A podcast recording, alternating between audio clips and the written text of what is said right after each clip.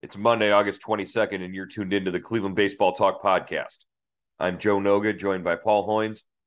Hoynesy, uh, no game on Sunday. The Guardians and the White Sox washed out by rain. Again, actually washed out by field conditions uh, after some morning rain, and the left field area did not drain properly. Uh, after a three hour delay, it was decided that the field was unplayable uh, Elton John strikes again. Uh, yeah, the uh, the the concert on July 30th. They resodded an area of left field, and that's the part of the the uh, the grass that that just didn't drain well enough uh, after several hours of rain uh, to to let them play on Sunday. Uh, and and we still don't know for sure when that game is going to be made up. Yeah, Bennie and the Jets won. Uh, Joe and uh, the Guardian zero. I guess we we got to score that. I mean, if you really want to go down the rabbit hole of of of naming Elton John songs uh, for uh, for this, it, it, I I would say the bitch is back, and that's the rain. But you know, that's, uh, they it, you know a three hour delay on Saturday night, and they wind up playing that game and and getting it in. Uh, the the White Sox win two to nothing. They beat Shane Bieber. Uh, offense just doesn't get on track against Johnny Cueto in that game. And they come back, uh, you know, a few short hours later, and you know they they can't get the can't get things going because the the the field isn't playable. Uh, I understand, and safety is your priority, and you know you can't put a guy like Steven Kwan out there and you know and, and risk a player's safety uh, running around if the if the the mud and the water is up over your ankles. So I, I understand why they couldn't play. Uh, it's just hard to explain to those fans who got there for a noon start time and and sat there for three hours before they they canceled the game. Yeah, and uh, you know, usually I think if if this was earlier in the season, Joe, they would have you know postponed that much earlier, and you know, not really uh, you know put the fans through that to make them wait that long and uh, but not you know now you're getting you know late september you want to get these games in and you know they showed that saturday night when they waited so long. Of course they had the you know the great fireworks show afterwards so i think they wanted to do that too but but i think you know like you said field conditions are field conditions you, you know you can't you can't uh replace you can't fix those over in you know in five minutes Right. Yeah, and and to look around the the stadium at the same time, the the warning track had a lot of standing water on it as well. It wasn't just that area in left field that wasn't wasn't ideal. Uh, they were trying to squeegee off the the the, the warning track, and it, it, just looked bad. It was a, a an all around uh, just a disaster. And you're right. You, you can't you can't do. They've been complaining about the rains and the the weather all season, and there's really nothing you can do about it. But now we're getting down to a point where there's a little more than a month left here of the season, and uh, you, you've got to start getting these games in some way, shape, or form. They have a mutual off day on September 15th. Uh, that seems like it might be the the best, uh, the most ideal uh, day to play that game. However, uh, I, I, think there are some some issues with uh, you know the number of games in in, in a stretch for for at least both teams. Uh, we'll see what they decide to do with that. Uh, could be an interesting uh, you know finish to the season. I, I know they certainly can't add on uh, any more games at the end of the season when they're playing Kansas City six days in a row. It, it's just you know one thing after another with this weather and the schedule and uh, they've got one doubleheader left. This is the what the twelfth time they've had uh, a date changed or canceled on the home schedule uh, because of weather. Uh, out of 58 home dates, it's just a it's been a, a real disaster here this season with the weather.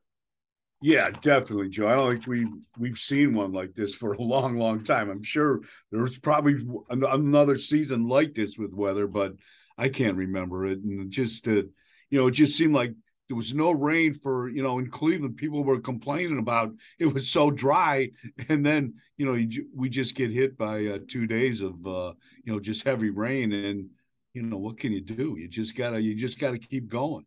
Well, my lawn looks really good, but you know that's about it. Uh, on the off day or on the you know with with the, with the cancellation, they they they jump in the plane, they head out to San Diego. Uh, that's where they will open up a, a two game series against the Padres tomorrow night. Uh, before departing, uh, Nolan Jones is heading down to Columbus. He was optioned to the Clippers, uh, and Richie Palacios uh, had uh, is not official yet, but he's the uh, the player who's there who they're recalling, and he's heading to, to San Diego with them. Uh, Jones actually last week had gone to Terry Francona and said, "Hey, what do you think about me? Uh, you know, getting a little work in at first base." Uh, it was his idea. It was something that he approached Tito about, and Tito said he was all about it. He said he didn't want to put too much on Jones's plate, but if there's an opportunity for Jones to get on the field and, and provide a little more flexibility lineup wise, with uh, with Josh Naylor playing uh, DH a little bit more, uh, then that's something that that Tito said he was all about. Yeah, an interesting move. You know, Jones was struggling too, Joe.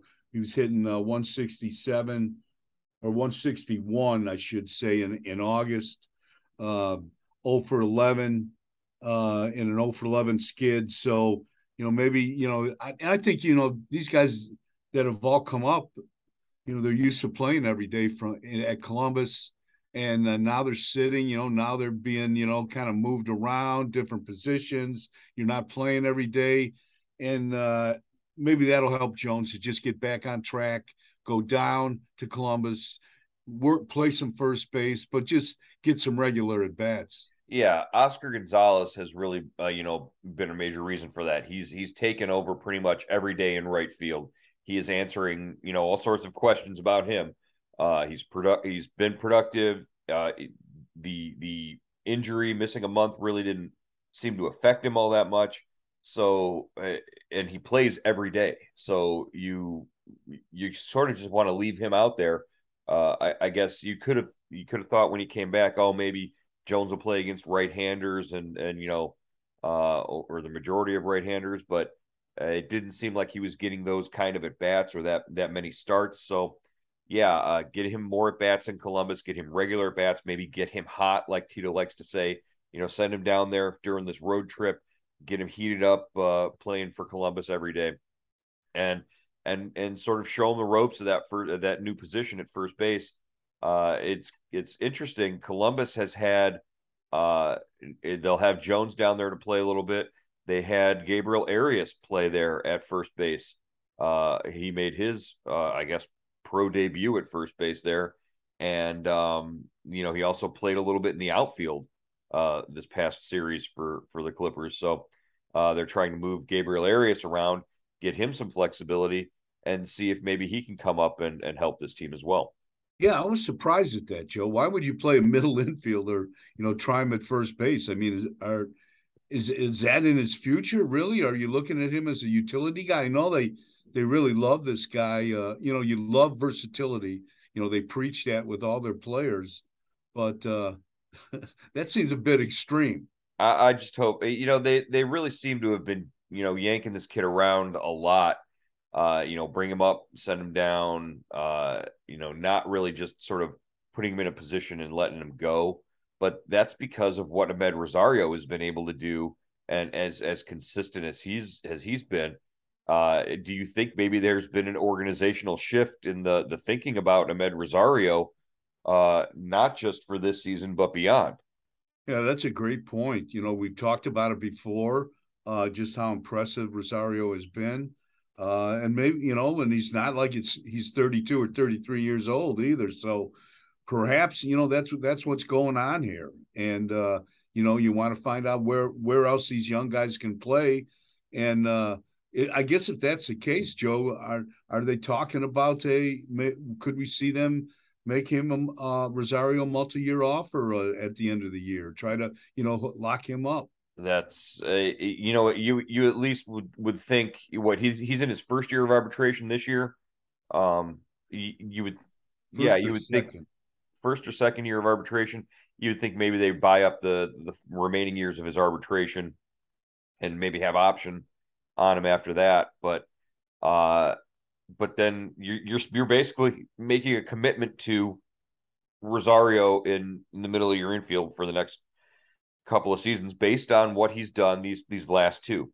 uh, and and it's been you know pretty consistent. And I I I can't say I blame him. I I kind of like the way the middle of the infield looks with Rosario and Gimenez, you know, sort of in those spots. Yeah, it looks like uh, they really play well together, and it's not like they're just one way players either. You know, they're both contributing offensively and defensively. Um, so you, it, that looks like a solid middle of the infield right now. That's a that's a pretty good uh, keystone combination. Right.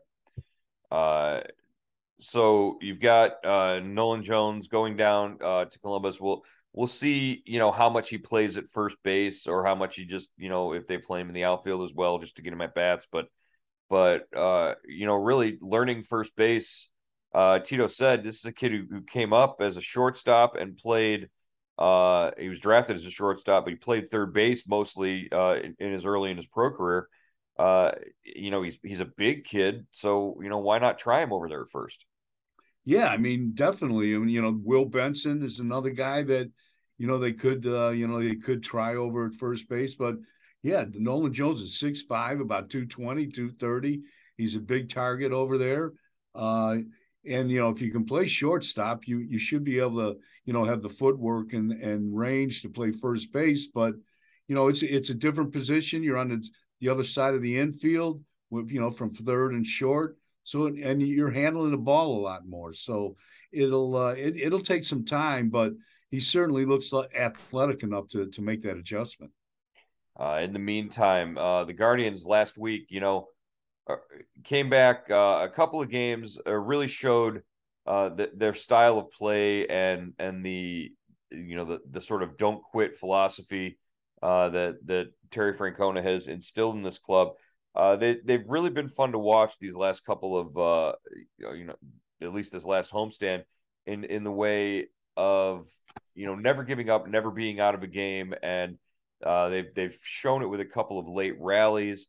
Uh, I think all three of their games that they won on the homestand uh, were in comeback fashion.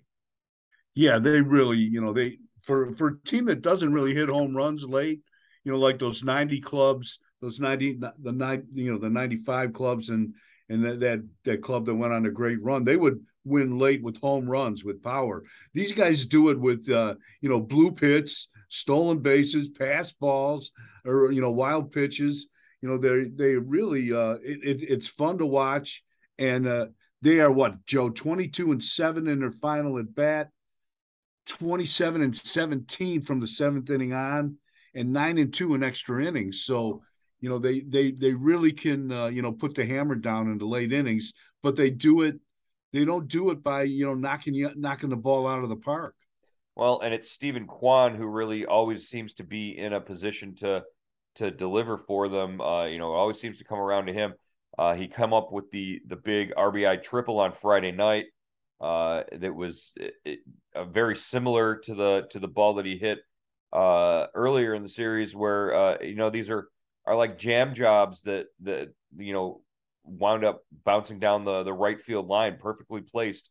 Uh, Terry Francona, it, you know, is is baffled at how a left-handed hitter can can get around on on balls like that and you know have a, a ball bounce into the stands with a you know reverse spin on it uh, from that side of the plate uh, in the the game prior where he he had the uh, the ground rule double.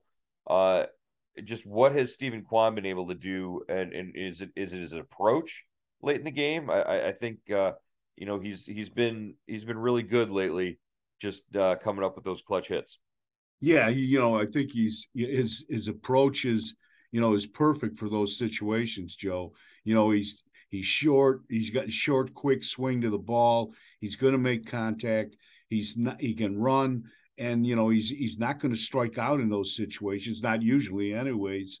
And uh, you know, he kind of ignites that offense. I mean, we saw it uh, against uh, you know uh, Detroit uh, when they came back. What they had, they, they, made three straight outs and then scored six runs, and uh, you know, on you know six straight hits, I think, or six straight runs to to win that game. Uh, what was that Wednesday night? I think that, that was Wednesday, Wednesday, night. Yeah, Wednesday night, and uh, so it's really kind of an exciting uh, brand of baseball. But Kwan is, you know, uh, just uh, you know, he's he's had a great year and uh, you know, I was talking to uh, Chris Valaika, and he thinks um, you know he's got some power in his future. He's he, he's hit three home runs this year, but he says eventually, you know, when he learns to take more chances, when he you know learns the counts, when he learns when to take a shot, and you know when to you know kind of get the head of the bat out, uh, he could be he could be a ten to fifteen home run guy a year. You know, in, in the next two or three, maybe four years down the road. So that was kind of exciting. I thought. I think. Yeah, uh, maybe like a like a Cesar Hernandez. You know, with uh, you know surprising uh, pop. You know, not not uh, all that often, but you know, picking and choosing his spots and, and being able to hit drive the ball out of the park at, at times. Uh, I we saw that out of Hernandez over over the course of parts of two seasons there. Um, as far as why he doesn't get the the national recognition, I saw a tweet uh, from MLB Network um, last week, and Myles Straw saw it too because he retweeted something about it.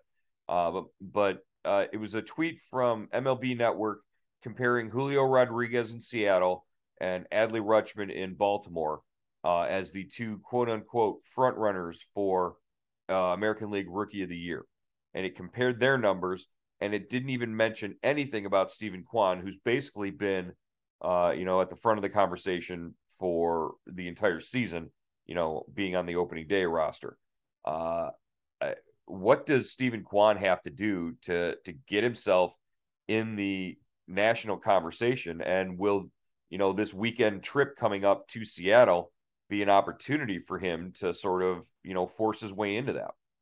Yeah, I think it, it, it you know more more uh, you know more people get their eyes on him, more voters will get their eyes on him, you know, and um, but I think you know the one thing that that, that hurts him, Joe, is probably he doesn't hit for power. You know, he's he's not. You know, he's a he's a you know like a, a prototypical leadoff hitter. Um, and you know what, Julio Rodriguez is hitting home runs, Rutschman's hitting home runs. Uh, but uh, but you know, I think but, but really, he doesn't hit home runs. But that's why he's also his contact rate, his strikeout yeah. percentage. That's why he's a rookie of the year candidate. He, he doesn't hit home runs. That's it. That's the the reason for it. He's nine percent nine percent strikeout rate when the the major league average is up over twenty. I I, I can't. Uh, I, it's hard to fathom why he doesn't get more publicity and more more sort of run about this. Yeah, I mean, he certainly deserves it. I think uh, you know when the voting gets done, he should. I think he'll you know, I think he'll, you know, he'll definitely get some votes. I don't know if he's going to, you know, finish in the top three, but I think he should. You know, I think he's definitely a candidate, and uh, you know, he should get some more run. You know, hopefully, the Guardians stay hot. You know, going down the stretch here, and that puts more of a spotlight on him. Well, if the Guardians do qualify for a, a postseason spot, uh, it's going to be because of some of the things that he's doing at the top of that order. Uh, I think maybe the fact that he's got guys like Amed Rosario and and Jose Ramirez hitting behind him, and they're veterans that were hot, and uh, I think that might take away from some people's you know estimation of of what he's been able, been able to do. But we're spoiled; we see him every day, and you know when he when you look up in the seventh or eighth inning, and he's got his second or third hit of the game every other night. You know, we sort of look at each other like, you know, what's with this guy? And he's just getting it done. I think uh, we need to to start spreading the gospel of uh, of Steven Kwan a little bit mm-hmm. more to uh, to everybody out there, uh, and and make him one of those front runners, so that uh, when MLB Network tweets their uh, their their stuff, they they include him as well. I think it's it's actually pretty insulting that they didn't include him uh, yeah. in in that in that you know sort of breakdown. But you know, that's what are you going to do? I think the whole, you know, the whole Cleveland team has uh, been overlooked, Joe. I think uh, people, were, you know, kind of relegated them to, uh, you know, the second division once the season started, and they really haven't. They aren't convinced they're for real. So maybe, maybe that hurts them too. But you know, and like just to add on to Kwan, I mean, he you know he's a two-way player too. Right. I mean, he plays a great left field. He's you know he throw he has a he's thrown a bunch of people out at the plate you know, this is a good. This is an all-around player. Uh, as speaking of throwing guys out at the plate, good segue, Hoynesy. Uh, Austin Hedges uh, found out that he has been fined an undisclosed amount uh, by Major League Baseball for uh, his comments following the loss to Detroit on Tuesday, uh, in which he uh, was ruled to have blocked the plate on a slide by Javy Baez. Uh, Hedges uh, tacked the the uh, the letter from Major League Baseball's on-field director Michael Hill to the locker after he received it. So pretty much everybody knew it. Uh, what do you take away from you know Hedges' position on this uh, this play and this fine? Well, I think you know, I think uh, obviously I, I tried to talk to him Sunday. He wouldn't comment on it, so it's probably an issue that he you know he'd like to move to the back burner. But I don't think it's going away, Joe. I think this is you know this is an issue baseball is going to have to you know uh, address. Uh, you know, they sent, uh, you know, according to ESPN, you know, earlier this month, uh, the you know uh, MLB sent you know memos out to all the teams, you know, redefine, you know, explaining the ro- rules, you know, because a lot of a lot of teams had asked for clarity. There's been uh, eight, seven uh, plays reversed at the plate, the most since uh, 2014 when the when the rule was instituted. Uh, we saw one in Cleveland here, and uh, you know it's just uh, it's a hard rule to interpret i think and uh, it's a i think it's a hard rule just for catchers to come to grips with there you know there if you get if the ball beats the runner to the plate you know the guy probably should be out but you know now you've you've got you have to give the runner a lane and you know that hasn't been happening or at least in the in the eyes of uh, MLB and the and the umpires that hasn't been happening and that's why we've seen so many rule you know plays uh, calls reversed at the plate.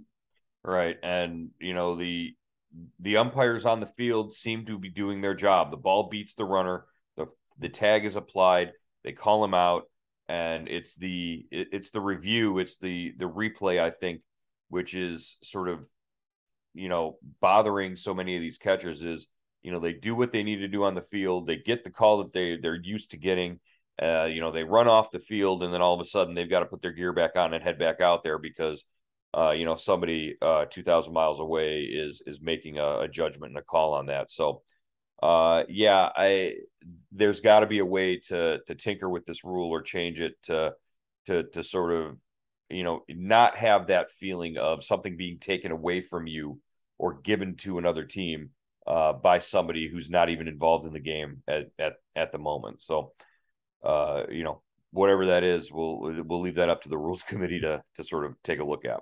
Yeah, well, my problem with it, Joe, is you know if the umpires on the field are making the call one way, why aren't you know, and they you know they know the rule too.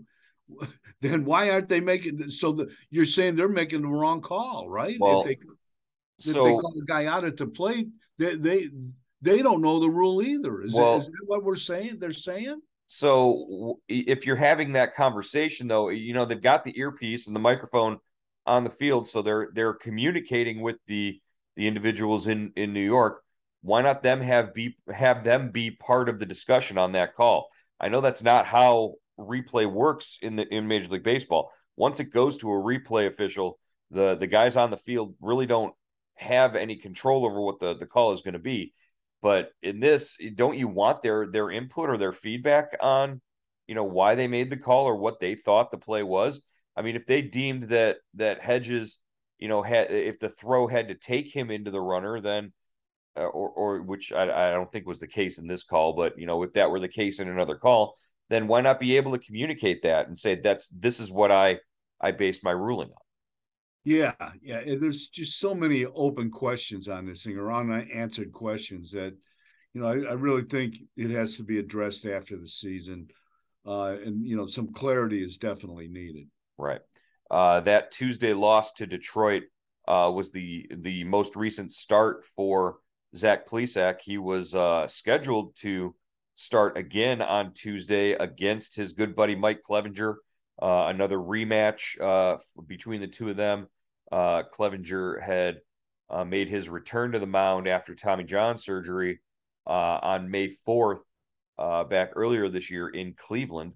And it was the first game of a doubleheader, and the Padres won that game. The rematch was scheduled for Tuesday night in San Diego, but with the uh, alteration to the schedule, Plesac is actually getting skipped in the rotation this time. He won't pitch again until uh, the Guardians wind up in Seattle over the weekend. Uh, Aaron Civale will now pitch against Clevinger on Tuesday night. Yeah, you know, everything that could go wrong has gone wrong for Plesac this year. You know, no offense. He gets that catcher's interference or the you know the blocking the plate call. Tuesday night. They've got to go back out on the on the field to get the, the, second third out of the inning. It turns into a three run inning for uh, the Tigers.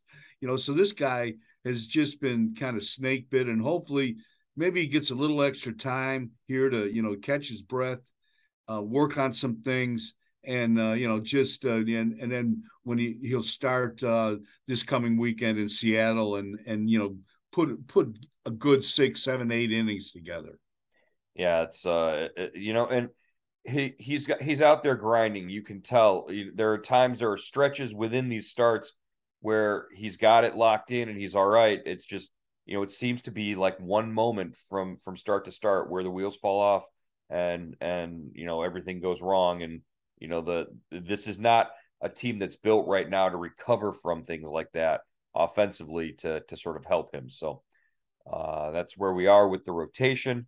Uh, we will be back uh, again uh, tomorrow uh, as uh, we we prepare for a late night game, a couple of a couple of late games, a couple of actually day games on a West Coast trip. So you get Wednesday and Thursday are um, our early games here in Cleveland, as opposed to having to stay up late on on school nights. I know kids are going back to school, so uh, the a, chance to see the Guardians play while they're on the West Coast. Yeah, that's nice, Joe. Definitely, and uh, you know this is going to be a good test for uh, the Guardians. San Diego is, uh, you know, this uh, second wild card in the National League, and uh, Seattle is, uh, you know, one of the top three wild card teams in, in the American League. So, you know, uh, they're going to face some good good opposition, and uh, we'll have to see how they come out of this.